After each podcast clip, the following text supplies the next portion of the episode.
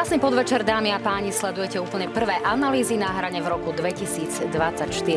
Preto vám želám všetko dobré a všetko dobré nám všetkým. No dámy a páni, začíname naozaj z hurta. Tomto štúdiu mal dnes sedieť Igor Matovič a mal byť sám práve preto, pretože ho koaliční predstavitelia jednoducho odmietajú. Presne o 17.01 sa potvrdilo, že Igor Matovič je verný svojej povesti najnevyspytateľnejšieho slovenského politika. Jeho hovorca zatelefonoval, že Igor Matovič je chorý, dnes skutočne, pokiaľ viem, ani nebol v parlamente.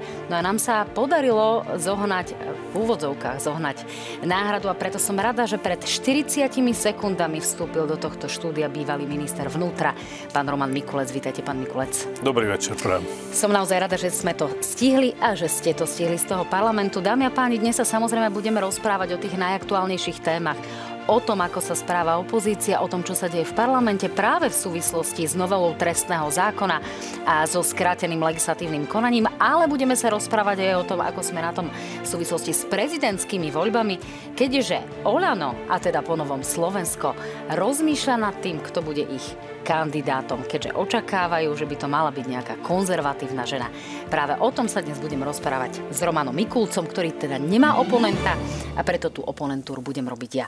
Pán Mikulec, e, takto narýchlo, ako je to teda s Igorom Matovičom, e, je veľmi chorý, stredne chorý, čo sa aktuálne deje a čo sa stalo? Úprimne povedané, neviem, či je stredne alebo veľmi. Dôležité je, že teda je indisponovaný zdravotne a ja som bol celý deň v parlamente, v pléne, v pléne aj s kolegami, takže snažíme sa um, diskutovať, ani nie diskutovať, ale teda hovoriť argumenty uh, proti novele, ktorá je predlžená vládnou koalíciou tak uh, aj to prináša život, uh, treba to rešpektovať. Je to skutočne tak. Uh, ja som naozaj rada, že ste prišli do tohto štúdia. Budeme sa, keďže to využijem, že ste práve bývalý ministrov vnútra, využijem to a budeme sa rozprávať samozrejme aj o tom, čo sa deje na NAKA a čo sa deje v súvislosti s nejakou reštrukturalizáciou alebo rekonštrukciou, ktorá by na NAKA mohla nastať a aktuality spojené s práve s bývalými vyšetrovateľmi. Ale uh, skúsme sa na chvíľku vrátiť k veľkej téme, ktorou sú od včera prezidentské voľby voľby ohlásil aj neohlásil svoju kandidatúru už aj Peter Pellegrini. Na to oficiálne ohlásenie si počkáme do budúceho týždňa, ale toto sú také tie kľúčové stanoviska, tak nech sa páči. Počúvajte s porozumením kandidatúru na prezidenta Slovenskej republiky oznámim 19. Febru- e, januára v tomto roku Banskej Bystrici. Ja si myslím, že Peter Pellegrini bude taký kandidát, že môže uspieť v prvom kole. Máme už 15 e, tisíc podpisov nazberaných aj na moju kandidatúru. Témou týchto volie bude rovnováha a pokojne poviem aj byť protiváha voči vláde, e, pokiaľ si to situácia vyžaduje. No, pán Mikulec, e, tá zostava ešte nie je úplne zrejmá, úplne finálna. Do konca januára by sme mali poznať všetky mená, to je taká povinnosť vyplývajúca zo zákona. Ale z hnutia Slovenska už zaznievajú kritické hlasy, že vám tam chýba konzervatívna žena. To doslova hovoria viacerí vaši predstavitelia. Ako si predstavujete takú konzervatívnu ženu a kto by ňou mal byť? My sme to hovorili a v tomto zmysle aj Igor Matovič to avizoval ešte pred sviatkami, pred, teda v starom roku, že by sme si vedeli predstaviť v rámci tých kandidátov, ktorí postupne budú teraz pribúdať, ako ste spomenula, aj nejakú konzervatívnu ženu, ale netreba to zase samozrejme brať ako dogmu, že to musí byť žena.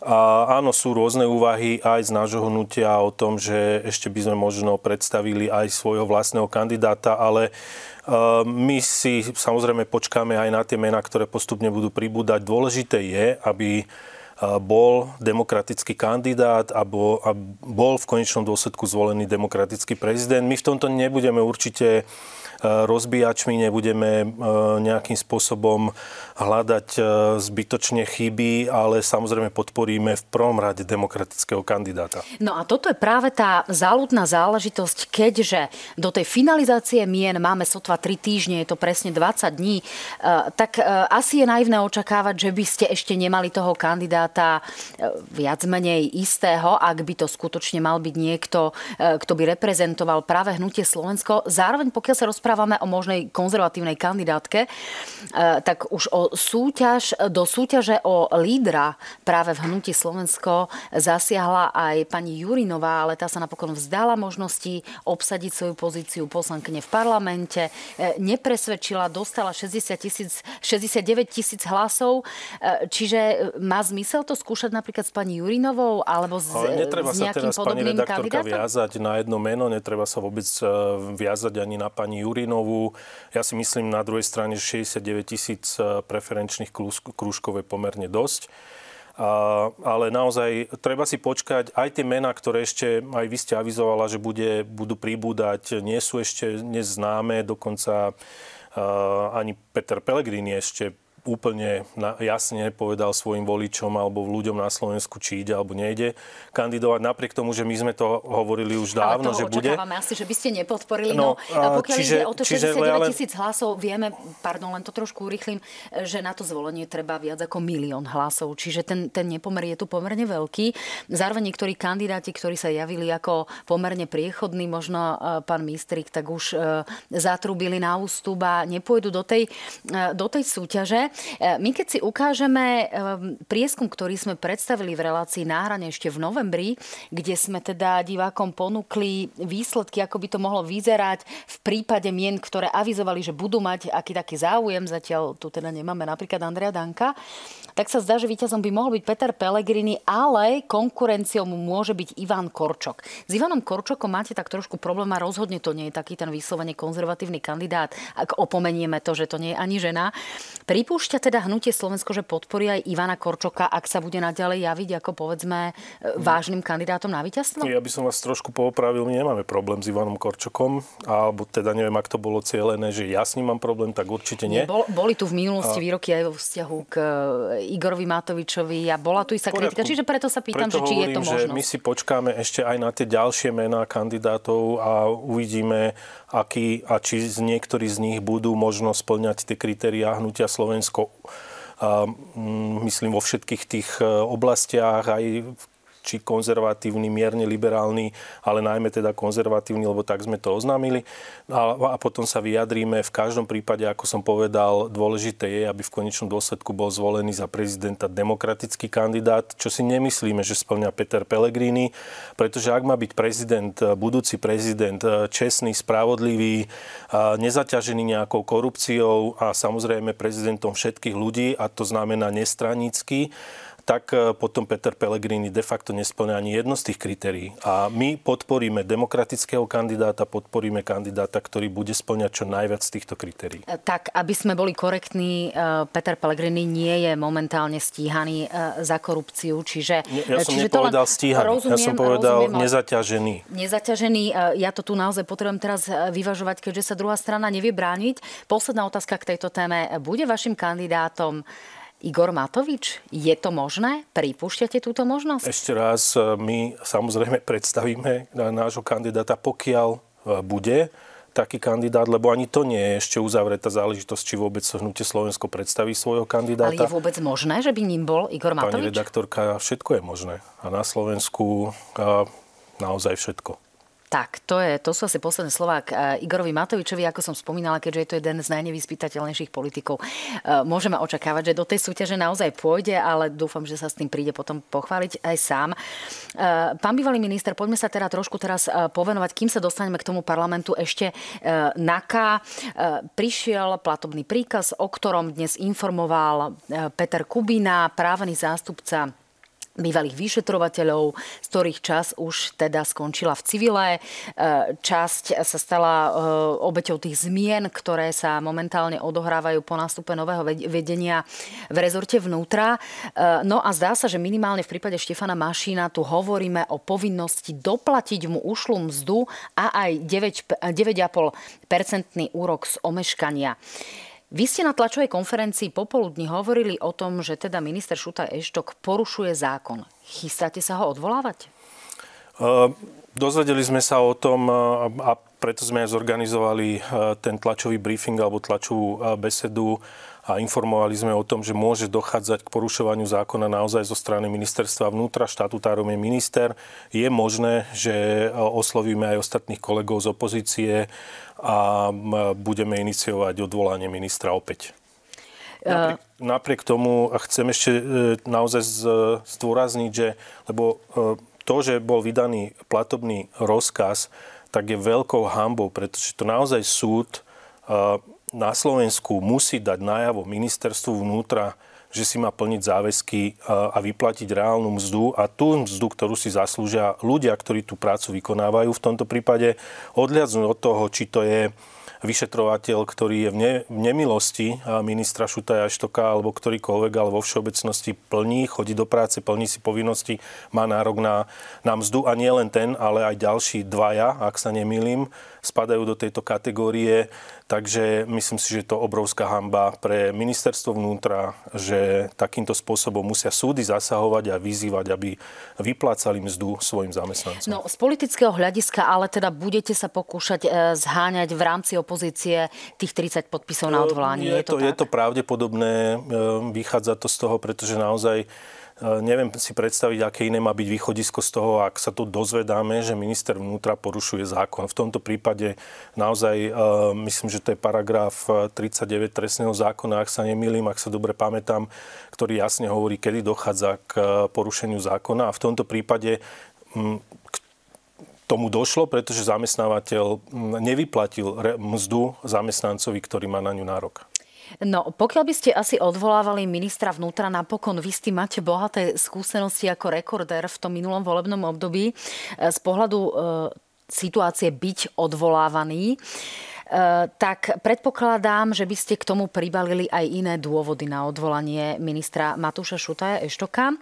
My ale máme rôzne personálne nominácie, ktoré sa teraz objavujú po nominácii aj nového policajného prezidenta.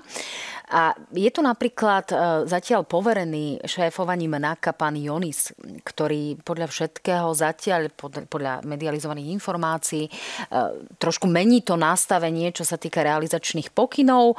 No a zdá sa, že o veľkých akciách, takých tých známych policajných akciách, ako sme ich zažili v minulosti, ak sa budú konať, tak e, bude rozhodovať aj nadriadený, alebo minimálne bude mať o nich vedomosť, e, bude sa tak e, mať diať dokonca do konca predchádzajúceho týždňa v rámci toho teda, keď to v nasledujúcom týždni takáto akcia bude, e, bude realizovaná. Trošku je to komplikovaná situácia, ale jednoducho tie informácie sa môžu dostať von. Je toto niečo, čo z vášho pohľadu môže ohroziť vyšetrovanie nejakých väčších kauz, ak to vyšetrovanie bude prebiehať? Určite áno a toto de facto sa vrátilo do stavu, kedy uh, boli vyšetrovania ovplyvňované a vieme veľmi dobre o tom. Za tie uplynulé tri roky sme sa dozvedeli aj prostredníctvom vás, eh, novinárov, o mnohých kauzách, eh, ktoré už dnes sú medializované a o tom, ako boli ovplyvňované vyšetrovania práve o tom, keď rozhodovali o tom, kto bude stíhaný, kto nebude stíhaný prostredníctvom policajného prezidenta niekde na piatom poschodí v hoteli alebo v iných eh, zariadeniach. No a tým pokynom, ktorý bol vydaný povereným riaditeľom NAKA, sa ne, predpokladám nesmeruje nič iné, pretože nemá to žiadny iný dôvod. Každý jeden vyšetrovateľ, či na NAKA alebo hoci ktorý iný, aj na krajských okresných riaditeľstvách alebo na úrade inšpekčnej služby, zo zákona je procesne samostatný. Toto si treba uvedomiť. Procesná samostatnosť spočíva v tom, že koná na základe zákona a samozrejme pod dozorom daného prokurátora, ale nie na základe pokynov svojich nadriadených v zmysle čo má robiť. Samozrejme, tam sú určené kontrolné orgány a to bolo aj predtým, aj za uplynulé tri roky, ktoré majú jasne stanovené, akým spôsobom vedia odkontrolovať činnosť eh, tých svojich podriadených v tomto zmysle aj vyšetrovateľov, ale určite nie, aby policajný prezident, respektíve prostredníctvom šéfa NAKY, policajný prezident, vedel o všetkých zásahoch, ktoré sa budú realizovať, ktoré sú plánované, kedy sú plánované a dokonca si dali termín, že to musí byť do konca týždňa. A prečo? Ako to chcú vysvetliť ľuďom? Že teraz cez víkend sa pôjdu niekde poradiť, rozhodnú cez víkend niekde na nejakom papieri, že toto áno, toto nie, toto môžete spustiť, toto nemôžete spustiť. Potom aká je tá procesná samostatnosť tých vyšetrovateľov?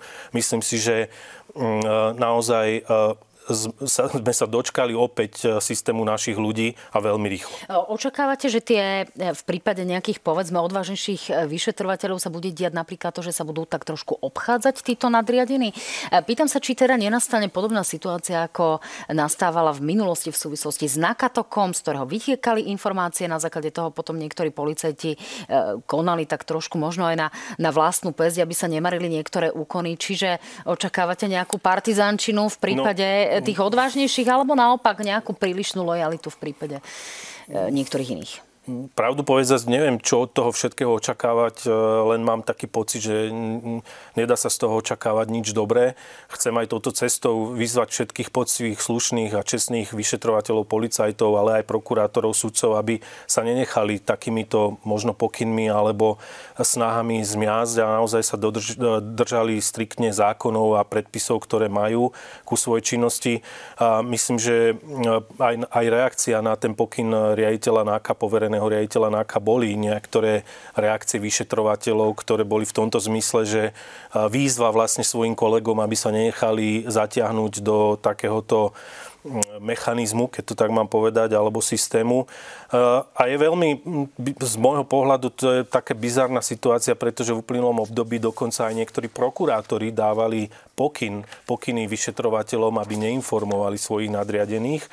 E, tak neviem, akým spôsobom teraz tí prokurátori budú pristupovať a konkrétne to boli prokurátori Krajskej prokuratúry v Bratislave, ako budú pristupovať, keď teraz de facto sa žiada od tých vyšetrovateľov blok, aby informovali svojich nadriadených o všetkých tých úkonoch, tak e, bude to zaujímavé. No, máme tu stále na stole kauzu očistec, ktorá bola práve o podozreniach zo zneužívania práve aj policajných zložiek. E, pán bývalý minister, ale je možné, že sa tu rozprávame o niečom, čo vlastne prakticky vôbec nemusí byť aktuálne, pretože práve dnes sme sa dozvedeli e, z portálu Štandard, štandard, že je možné, že sa NAKA úplne zruší, alebo je možné, že sa bude reštrukturalizovať. E, aj toto pripúšťa minister vnútra Matúš Šutaj Eštok. Alebo sa jednoducho rozdeli na viacero súčastí, ktoré by mohli potom kopírovať to nové prerozdelenie, povedzme aj spisov, ktoré by nastalo v prípade, že sa úplne zruší úrad špeciálnej prokuratúry. Opäť taká pomerne komplikovaná vec, ale e, tá citácia z webu Štandard je, je to moloch, ktorý má zbytočne veľa špeciálnych špecializovaných útvarov a riadiacich pracovníkov a reálnu prácu nemá kto vykonávať. E, čo sa reálne stane v prípade, že sa NAKA rozpadne na menšie útvary? A neplatí už teraz, že sú naozaj poddimenzované tie regióny na úkor povedzme veľkých útvarov a jednej a tej v úvodzovkách druhej NAKA, ktorá sa potom vytvorila? Treba rozlišovať tú poddimenzovanosť, ktorá je dlhoročná v rámci celého policajného zboru. A ja rozumiem tomu, že občania Slovenskej republiky vnímajú v prvom rade v regiónoch tých bežných policajtov zo základných útvarov a hliadky, ktoré sa pohybujú po ulici, ale potom je treba si uvedomiť, že tie špecializované útvary, ku ktorým patrí aj Národná kriminálna agentúra, vznikali práve preto a oni vznikli v období za bývalej vlády Roberta Fica na návrh Roberta Kaliňáka de facto, takže Matúš Šutaještok by sa s ním mal porozprávať v prvom rade, keď to chce rozdeliť, pretože to vzniklo zlúčením dvoch špecializovaných útvarov, Úradu boja proti korupcii a Úradu boja proti organizovanému zločinu. No pán Gašpar bol a... práve šéfom UBPK. No. Zdá, zdá sa teda, že by sme tu možno nemuseli úplne vyčítať nejaké nové nakalibrovanie systému. Otázne je, e, či tá efektivita bude vyššia alebo nižšia. V čom vy teda vidíte to, tie rizika? Lebo ak systém nefunguje, tak ho asi no, treba opraviť a, a otázka je, či nefunguje. zlúčili, pretože prišli k tomu, že tá efektivita bude väčšia, keď to bude zlúčené. A ona sa tá efektivita prejavila aj v uplynulom období, keď výsledky náka sa dostavili de facto za uplynulé 3 roky predtým. A tým nechcem povedať, že tá efektivita nemohla byť, no ale nechceli, aby bola tá efektivita. Takže ono štruktúrálne tá efektivita vie byť dosiahnutá tým, aká tá štruktúra je. Netreba ju meniť. Práve naopak, aj to zmenou bezpečnostnej situácie nie je len na Slovensku, ale v rámci celej Európy. Extrémizmus ako narastal a mnohé ďalšie prejavy, čo spadá do portfólia práve riešenia NAKA. A sme uvažovali o posilnení a preto vznikli aj niektoré iné prezidiálne útvary, napríklad NCODK v minulosti, práve preto, aby jednoducho tieto útvary vedeli fungovať efektívnejším, lepším spôsobom. Ten, to, čo chce urobiť teraz Matúšu Taještok, nie je nič iné, iba dokonať tú pomstu voči vyšetrovateľom Podľa mojich informácií sa má chceť zbaviť viac ako 200 ľudí z Národnej kriminálnej agentúry. Čo to bude predstavovať? Mnohí tí skúsení vyšetrovateľia nepôjdu na tie kraji, nepôjdu na okresné riaditeľstva. A je faktom, a to dokonca sa vyjadrila aj, myslím, Európska prokuratúra, ktorá jasne vo zmysle tých zmien, ktoré sú dnes v parlamente, zmena trestného zákona poriadku, jasne povedala, že e, je potrebné zachovať tú špecializáciu nielen na prokuratúre, ale aj v rámci tých orgánov činných v trestnom konaní, pretože tá špecializácia, či sa to niekomu páči alebo nie, bez toho, aby sme teraz niekoho dehonestovali, sa nedá dosiahnuť na okresných riaditeľstvách tým, že to budú vyšetrovať policajti, ktorí ešte nemajú skúsenosti z mnohých z mnohých, eh, by som povedal, trestných činov, ktoré sú rozsiahle, ktoré sú veľmi zložité. Ak to teraz zjednoduším, očakávate, že z tých 200 ľudí, ktorí by sa mali v úvodzovkách rozliať po celom Slovensku, eh, sa nám stane reálne to, že tí, čo majú 20-ročnú odslúženú minulosť, to znamená majú nárok na výsluhový dôchodok, jednoducho odídu, lebo nebudú chcieť byť no, prevelení povedzme niekam na druhý koniec Slovenska? Predpokladám, že áno, pretože viete, je to logické. Keď niekto sa snaží celú svoju kariéru postupovať a špecializovať sa, má skúsenosti. No myslím si, že je to úplne normálne, že pre nikoho to nie je potom prirodzený, prirodzený krok sa teraz posunúť niekde náspäť na nižšiu úroveň a e, svojím spôsobom hlavne e, sa vrátiť e, x rokov dozadu vnímaním celého toho, pretože naozaj tie špecializované útvary, tak ako vznikali, vznikali s celoslovenskou pôsobnosťou práve pre zložitosť tých činov, ktoré vyšetrovali. Veď nejakú organizovanú kriminalitu, povedzme si úprimne, nedokážu vyšetriť. A to povedali mnohí vyšetrovateľia veľmi úprimne na tej, na tej úrovni, či okresnej alebo krajskej, že jednoducho sa vedia dostať do určitého momentu, ale potom si nevedia e, pomôcť bez toho, bez tej znalosti alebo bez tých možností, ktoré poskytujú tie celoslovenské útvary. Takže ono to svoj zmysel má a tým, e, čo chce urobiť Matúš Šuta Eštok, nemá to žiadny zmysel e, a, a nedá sa to odôvodniť tým, že chcú dosiahnuť efektivitu. To, aby doplnili útvary základné, áno, to je celo, by som povedal, dlhoročný problém, ale nie je efektívne predsa doplňať základné útvary ľuďmi, ktorí majú skúsenosť eh, zo špecifických činností, z tých najdôležitejších vyšetrovaní organizovaného zločinu, korupcie, eh, extrémizmu a, čo pôjdu potom riešiť krádeže bicyklov. Tak, počkáme si na to, aké bude to, e, to záverečné stanovisko. Predpokladám, že minister k tomu urobí veľkú tlačovú konferenciu, alebo možno o tom bude hovoriť pri tom vašom avizovanom ja ešte len, ak dovolíte, ja chcem Ale... len dodať, že pán minister, viete, má asi to vnímanie také, lebo on aj sa vyjadril v tom zmysle, že chce použiť špecializované útvary PPU na to, aby teraz chodili strieľať medveďov. No tiež si nemyslím, že tí policajti, ktorí sú špeciálne cvičení, do, ktorých sa, do výcviku ktorých sa investovali kopu finančných prostriedkov a tá špecializácia tam je. Veď oni nezasahujú bežne na uliciach e, počas dňa, ale naozaj sú profilovaní na špecifické zásahy a oni teraz majú chodiť strieľať medvede. No, e, pán minister, alebo bývalý minister, ešte to je stále v takej pamäťovej stope. E, poďme teraz na chvíľku k tomu, čo sa deje aktuálne v parlamente, pretože aj to je otázkou, čo tí policajti napokon budú vyšetrovať, ak sa nám zmenia trestné činy, zmenia prečiny, ak nám naozaj rastie tá minimálna škoda, ktorá je potrebná preto, aby sme vôbec e, začali sa, sa zaoberať nejakou trestnou činnosťou, tu nám tá škoda napríklad rastie na 35 tisíc eur. E, aký toto bude mať e, dosah? Zatiaľ v tom parlamente rokujeme iba o skrátenom legislatívnom konaní. Samotná novela trestného zákona zatiaľ ešte narad neprišla, ale čo bude tým kľúčovým čo sa stane? Narastie nám tu kriminalita, alebo sú to poplašné správy? No, e, nič iné sa nedá očakávať, že na, ako, ako to, že narastie kriminalita. Veď ak a sa tí páchatelia, pretože tá novela naozaj, a to sa vyjadrili aj inštitúcie Európskej únie a mnohí odborníci, a dokonca aj Rada prokurátorov sa vyjadrila záporne v zmysle tej predkladanej novely. A odzneli tie názory, že tá novela je pripravená na pomoc páchateľom páchateľom trestnej činnosti a aby si to možno občania alebo ľudia, ktorí nás pozerajú, lepšie vedeli predstaviť. Teraz sa škoda posúva na hranicu teda malého rozsahu alebo stredného na 35 tisíc eur. Toto ak by si sme niekto... mohli predstaviť áno, ako teda poprosím to... zakryť dobre, aspoň ja ten názov, nech, nech to nemáme Čiže ako ak, ak, ak, si to niekto, ak si to niekto e, teda násporí človek e, bežný 35 e, tisíc eur a kúpi si nejaké autíčko a potom mu ho niekto ukradne, tak sa môže dostať do kategórie spadne do podmienky alebo teda mm, nebude, nebude za to potrestaný. Ja si nemyslím, že toto ľudia na Slovensku chcú.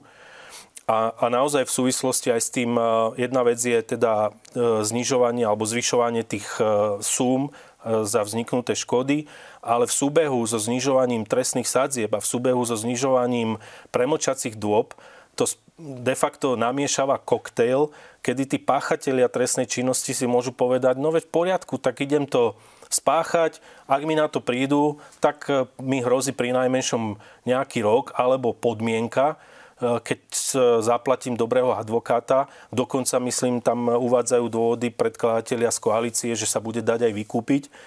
No tak e, potom o čom to bude? A to sa bavíme len o škode do 35 tisíc eur. To sa nebavíme teraz o tých škodách 10 miliónových, 20 miliónových, ktoré keď niekto spácha, tak e, dostane za to maximálne maximálne 8 rokov. Čiže budeme tu mať časy, že skutok sa nestal, alebo korupcia sa nedieje na najvyšších miestach, alebo sa bude dať jednoducho vykúpiť? To sú také tie najväčšie veci, ktoré vyčítate. Toto je predmetom... Ale viete niečo aj povedzme pochváliť, pretože objektívne e, tu máme problém s tým, že tie sadzby sú veľmi často privysoké za ekonomickú trestnú činnosť versus napríklad násilná trestná činnosť, e, kde, kde sme naozaj príliš prísni. A toto, toto sme, pani redaktorka, áno, o tomto sa poďme baviť a to aj hovoríme predkladateľom v rámci rozprávy v parlamente že ak sa chceme rozprávať o mnohých tých trestných sádzbách, poďme o tom hovoriť, ale v normálnom legislatívnom procese, nie rýchlo, nie bez toho, aby prebehla odborná debata. A tu chcem pochváliť napríklad novelu, ktorá bola pod, e, pripravená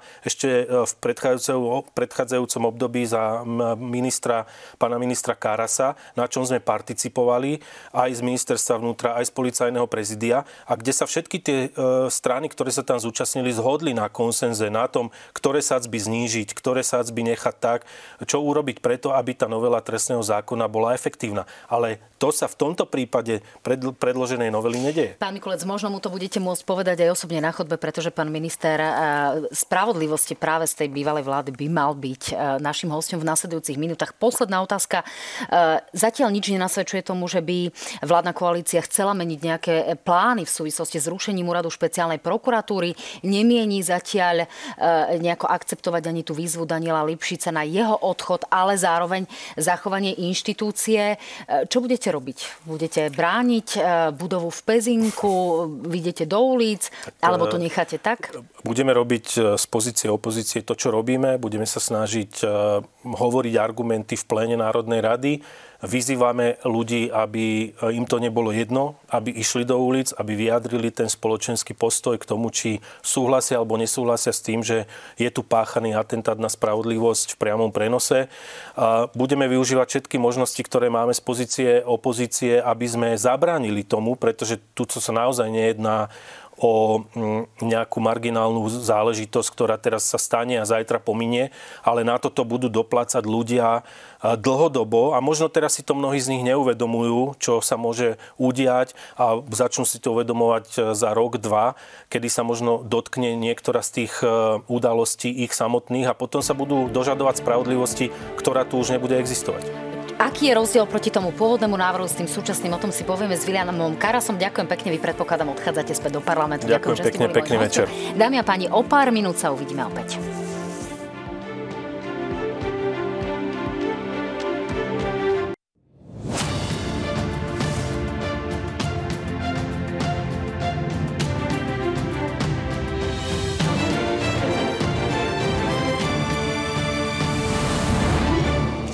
Krásny večer, sledujete druhú časť analýz na hrane a mojim hostom je aktuálne muž, ktorý pripravoval novely trestných kódexov, ktoré tak trošku súčasná vláda koalícia poprepisovala ako veľmi, tak o tom mi povie práve bývalý minister spravodlivosti William Karas. Vítajte, pán Karas. Dobrý večer a ďakujem za pozvanie.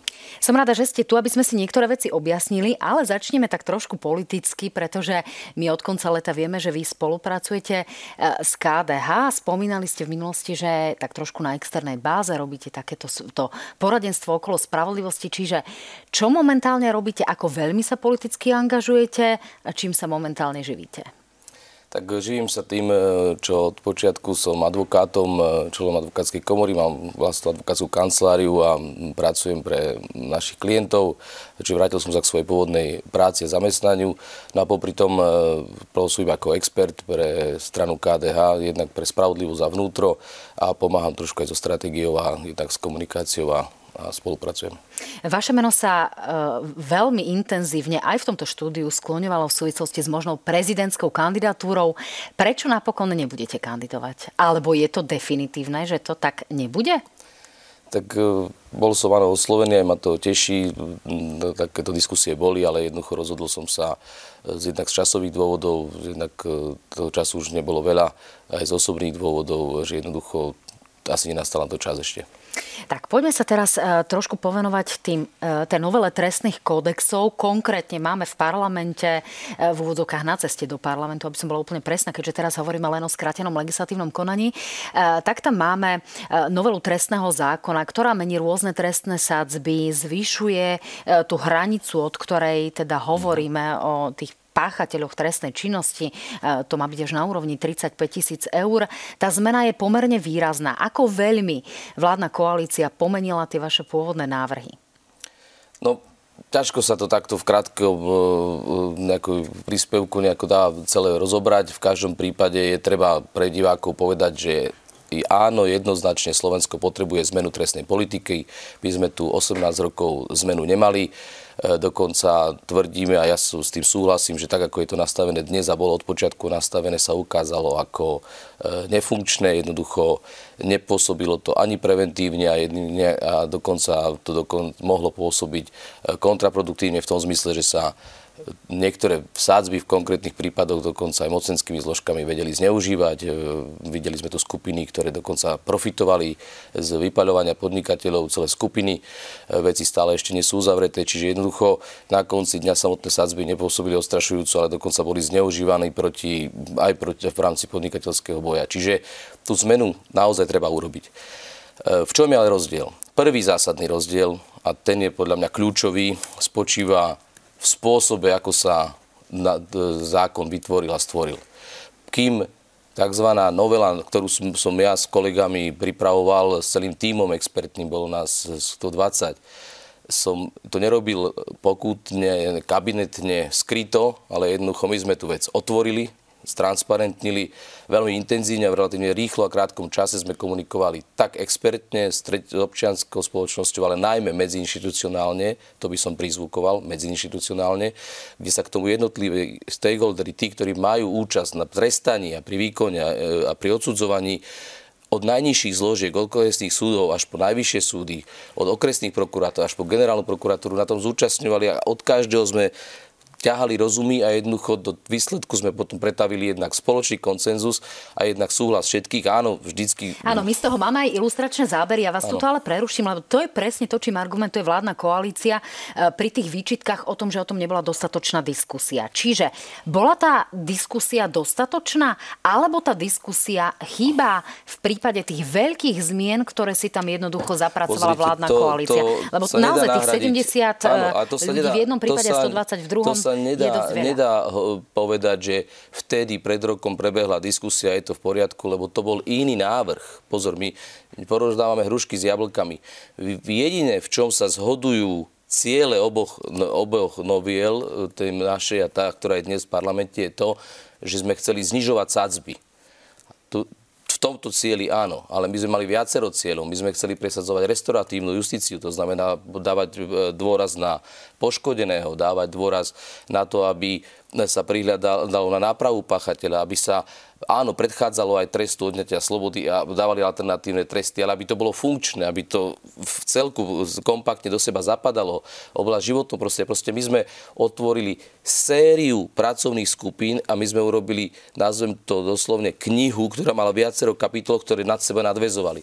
Vládna koalícia dnes si vybrala jednu kapitolu, kapitolu týkajúcu sa iba sadzieb, a tu radikálne prepracovala tak, že padli tie sázby. Čiže možno potvrdiť, že diskusia bola k sadzbám. Áno, chceli sme znižovať sadzby, ale kým sme v pracovnej skupiny 120 expertov došli ku kompromisnému z, z nejakému návrhu, nejakému evolučnému znižovaniu sadzieb, to znamená nie radikálnemu prepadu, kde by sme potom možno v horizonte 10 až 20 rokov možno prišli aj k sadzbám tak, ako máme dnes. Ale my sme nechceli takýto radikálny skok, pretože sme chceli vedieť, čo to urobí so spoločnosťou a či je na to spoločnosť vôbec pripravená. A to je tá otázka, pán Karas. E, čo bude dôsledkom tejto veľkej novely? E, stane sa to, čím vlastne hrozí opozícia, že naozaj sa tu otvoria dvere pre také páchanie e, trestnej činnosti, povedzme, do tej škody na úrovni 35 tisíc eur, budú sa kradnúť menšie autá, alebo aj také tie, povedzme, e, jemne vyššie triedy do tých 35 tisíc eur. Budú, je to pozvánka pre e, vlamačov do menších bytov, ale nie do víl, kde to už bude e, vo veľkom trestné, ako o tom hovorí Alois Hlina. Mať, musel by som mať vešteckú guľu, aby som vedel, že ako to bude, ale môj odhad je taký, a, a to hovorí zdravý gazdovský rozum, že jednoducho, ak si nie som istý, čo zmena spôsobí, tak nepristúpim k oťaťu dvoch metrov, ako, tak radšej najprv odrežem 1 meter, vyskúšam, či mi to pasuje a ak mi ten 1 meter pasuje, v poriadku, ak nie, ešte odrežem z neho ďalej. Ale my jednoducho odrežeme z dosky hneď 2 metre a potom ideme skúšať, či to bude pasovať, ak nebudeme chcieť nadstavovať. Už bude neskoro nadstavovať, respektíve bude sa dať nadstavovať, ale vy už nebudete vedieť zhodiť procesy, ktoré sa zastavia, ktoré sme už tým odrezaním dvoch metrov urobili.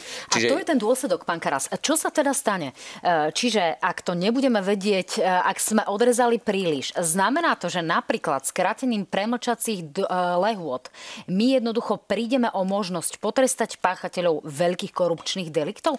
Toto sa stane? Pozrite, my ideme dnes urobiť. V zásade, ja tomu hovorím, generálnu amnestiu na minulosť, na ekonomickú a majetkovú kriminalitu e, v minulých 20 rok, minulých 20 až a viac rokov, že veci, ktoré neboli ukončené, došetrené, vyšetrené, tak jednoducho teraz touto novelou urobíme hrubú čiaru, tzv. generálnu amnestiu, ktorá sa neurobí prezidentskou milosťou, ale urobí sa jednoducho fakticky zákonom tým, že sa skrátia premlčacie lehoty, E, skrátia sa, zvýšia sa sadzby, teraz zvýšia sa sadzby, zvýšia sa škody, čiže jednoducho v tomto koktejli, e, ktorý dnes namixujeme, my v zásade urobíme ako spoločnosť hrubú čiaru za vecami, ktoré sa doteraz ne, nedošetrili, neodhalili, nepodarilo sa ich odsúdiť, pretože tak je nastavená v e, návrhu otázka premlčania.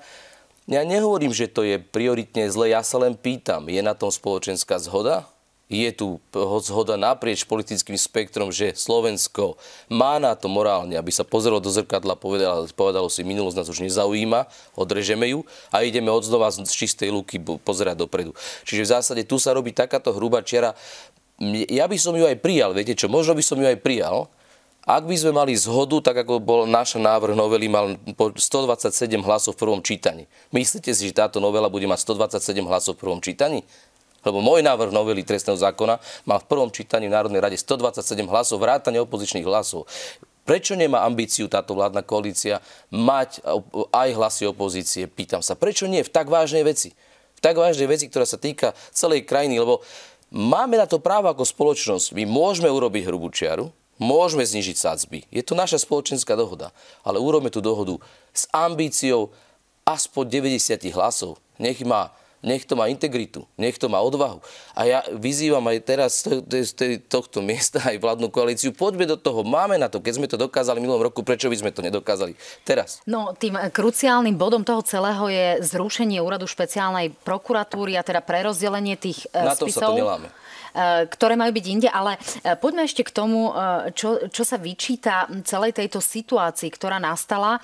Keď ste vy nastupovali ako šéf rezortu spravodlivosti, tak tie výčitky, ktoré voči vám smerovali, boli, že prichádzate ako šéf Slovenskej advokátskej komory. To znamená, že budete v úvodzovkách kopať, za, kopať za advokátov.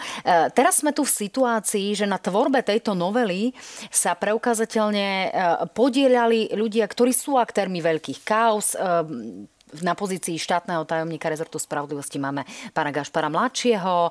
Na ministerstve bol videný a aj poradcovskú zmluvu aktuálne s úradom vlády by mal mať pán Para podľa e, informácií e, denníka SME a podľa toho, čo je v centrálnom registri zmluv. Je tam pán Lindner, bývalý sudca. To sú aktéry veľkých kauz, ktoré naozaj ešte nie sú došetrené.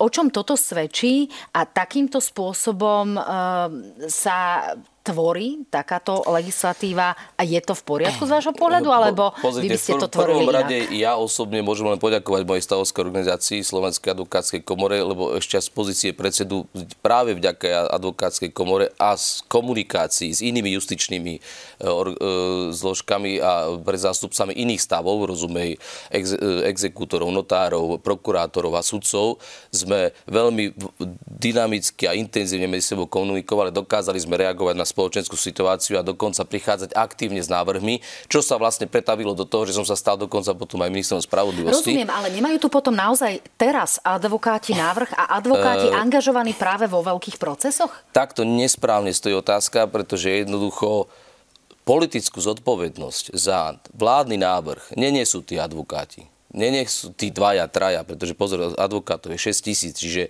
jednoducho e, takto to je zjednodušovať, by som to nie je vhodné. My jednoducho politickú zodpovednosť za to nesie vláda, minister spravodlivosti predkladajú návrh taký, ako ho predkladajú. E, predkladajú aj spôsobom, ktorý je mimoriadne chybný, to znamená v skrátenom legislatívnom e, konaní, čo je absolútne nie je na mieste, oni to sami vedia, o to viac ma to mrzí, preto je ten odpor a takýto tlak, ak by sa to urobilo normálnou, zdravou cestou, tak by podľa mňa ten odpor až takýto nebol.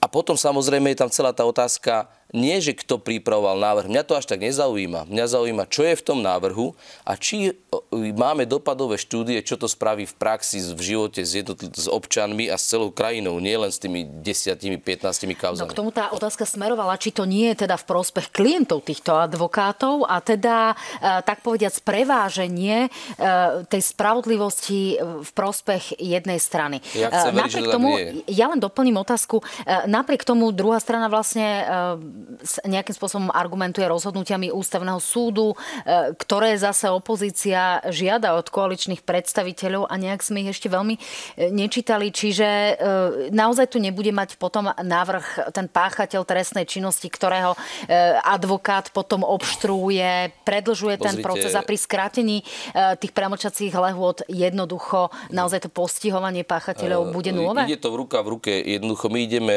ako malá krajina nemali by sme si to dovoliť, nemáme ten luxus, my by sme nemali ísť od extrému do extrému, my by sme mali ísť jednoduchou zlatou strednou cestou, nemáme toľko prostriedkov ani ľudského kapitálu, aby sme ni míňali. E, míňali. E, bohužiaľ, opak je pravdou, my jednoducho ideme od extrému do extrému a čo považujem za extrém? Tak ako som historicky 3-4 roky kritizoval excesy a skratky vo vyšetrovaniach, v, čo som veľakrát komunikoval, že jednoducho my robíme excesy, ohýbame zákon, respektíve robíme tlak tam, kde nemá, nevážili sme si osobnú slobodu. Ľudia sedeli vo väzbe aj vtedy, keď väzie vo väzbe byť nemali. Boli tam stovky dní, napriek tomu, že by tam bolo štandardne, by tam boli 2-3 mesiace. Čiže to boli excesy, ktoré samozrejme sa podpísali nad obrovským odporom e, aj dnešných elít proti tomuto systému. Na druhej strane ideme do druhého extrému, že zase tomu štátu brutálne ideme klásť e, polena pod nohy pri vyšetrovaniach. Čiže ani jedno, ani druhé nie je v poriadku. Čiže jednoducho my, sa musíme, my musíme nájsť zhodu na tom, že kde je ľudská dôstojnosť, kde, kde sú práva obvinených, pretože to sú stále ľudia, majú svoje práva, svoje procesné postavenia a na druhej strane, kde je právo štát to efektívne vyšetrovať. A tu ide ruka v ruke. Vy nemôžete jedným spôsobom znižiť sadzby, zablokovať kompetencie štátu alebo ich stiažiť pri vyšetrovaní a nezjednodušiť a neurýchliť súdny proces. Čiže to znamená zmenu trestného poriadku tak, aby bol funkčný a efektívny, rešpektujú správa obvinených. A to sa dneska nedieje. My to ideme len jednou, sa... jedným, jedným, jedným, jedným smerom, čiže z, e, znižíme sadzby, skrátime premlčania, čiže jednoducho otázka, či je to v záujme všeobecnej úcty k spravodlivosť v rámci krajiny a, a, a dôveru štát. Pretože my oslabíme dôveru štát, keď poškodení ľudia nebudú, nedostanú sa k odpovedi, kto je vinný, kto je zodpovedný a k spravodlivým rozsudkom. No, vládna ko- e, koalícia vlastne argumentuje práve tým porušovaním e, ľudských práv a tou akútnosťou v prípade skratené, skrateného legislatívneho konania. Ja poznám stovky rozhodnutí ústavného súdu a ďalšie desiatky Štrasburského súdu súdu, ktorý judikoval nielen vo vzťahu e, k špeciálnemu súdu a najvyššiemu súdu v trestných veciach, ale aj v civilných veciach, v mnohých iných veciach. Čiže argumentovať, že tu je ten tlak, že túto musíme riešiť, tak potom poďme prekopať celý systém súdnictva e, a, a, a, všetky opravné prostriedky. To nie je na mieste, čiže tento argument neobstojí. Že boli pochybenia, to je fakt, že treba zjednať nápravu v mnohých veciach a v kompetenčných sporoch medzi špeciálnym, špeciálnou prokurátorou a generálnou, o tom nie je diskusia. Keby som bol ja strojca e, návrhov, tak určite jednoducho riešim problém medzi špeciálnou prokurátorou a generálnou prokurátorou a, a, a jednak aj spôsob e, riešenia kompetenčných a konfliktov záujmov, ale e, jednoducho nie, nie takým spôsobom. Akým spôsobom by ste teda vy nastavili ten nový vzťah generálna a špeciálna prokuratúra? Pretože aktuálne hovoríme o tom, že sa na praktický úrad špeciálnej prokuratúry ide, ide rozbiť. Tí prokurátori sa jednoducho dostanú. Zrejme by mali im ostať na dovyšetrovanie alebo dokončenie tie spisy, ktoré, ktoré majú, kde bola podaná povedzme obžaloba, ale ten nový nápad, to je stále otázne, že ako to bude Jednoducho... vyzerať. Faktom je, že ten úrad fungovať nebude. Čiže ako by ste ho prenastavili, nakalibrovali vy, aby to bolo aj efektívne a aj aby sme teda nepotlačali možno tú trestnú činnosť, Pozrite, ale do, dokončili. Základná kalibrácia by mala spočívať v tom, aby tu neboli dve prokuratúry, dve prokuratúry, ale jedna v tom zmysle, komunikácie navonok a, v komu- a výklad, výkladu pojmov a výkladu e, zákona. Nemôže sa tu opačným výkladom dochádzať špeciálna prokurátora a generálna prokurátora. Jednoducho sa musí podriadiť k výkladu generálnej prokuratúry. Nemô- nemôže dojsť k predbiehaniu kto skôr a kto z koho za toto musí niekto nezodpovednosť, takto sa, tak, takto sa to nesmie robiť. Čiže to je druhá vec, ktorú by, ak tento dnešný systém ne, neposkytoval záruky, bolo by ich treba doplniť a dopracovať.